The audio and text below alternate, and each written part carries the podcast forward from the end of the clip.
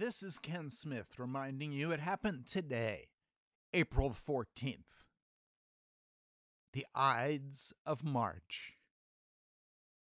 Why? Because it was on this day in 43 BC that Julius Caesar is assassinated. It was on this day, 1792, France declares war on Austria, starting the French Revolutionary Wars. It was on this day that the first American dictionary is published. Its author, Noah Webster, 1828. It was on this day that the first detective story published by Edgar Allan Poe entitled Murders in the Rue Morgue was published on this day 1841 was on this day which would have been Good Friday 1865 that President Abraham Lincoln is shot by John Wilkes Booth at Ford's Theater in Washington, D.C. Lincoln planned to be baptized in the Presbyterian Church on Easter Sunday, three days later. It was on this day, 1894, the first public showing of Thomas Edison's moving pictures. 1894. It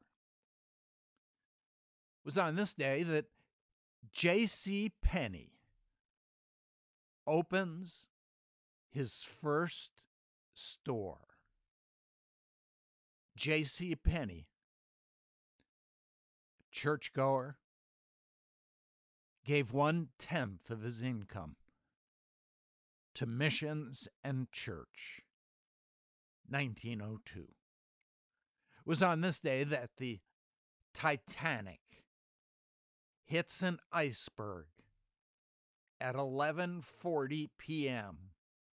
off of Newfoundland. 1912. On this day, John Steinbeck's novel, Grapes of Wrath, the story of a family destitute, looking for work, traveling across America to arrive in California. The Grapes of Wrath. During the Depression, was published 1939. It was on this day, 2003, the Human Genome Project is completed with 99% of the human genome sequence established to an accuracy of 99.99% a real game changer.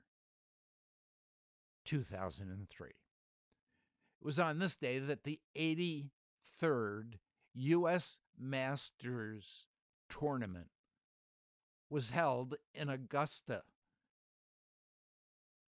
Tiger Woods wins his fifth Masters title by one stroke. On this day, 2000, 19. It was also on this day, the Ides of March, April 14th, that my son, Matthew Lawrence Smith, died. He died on the day of his birth. And so there's good news and bad news, confusing news, but behind it all is the good news that this is the day the Lord has made. We will rejoice and be glad in it. This is Ken Smith reminding you it happened today. The Ides of March, April 14th.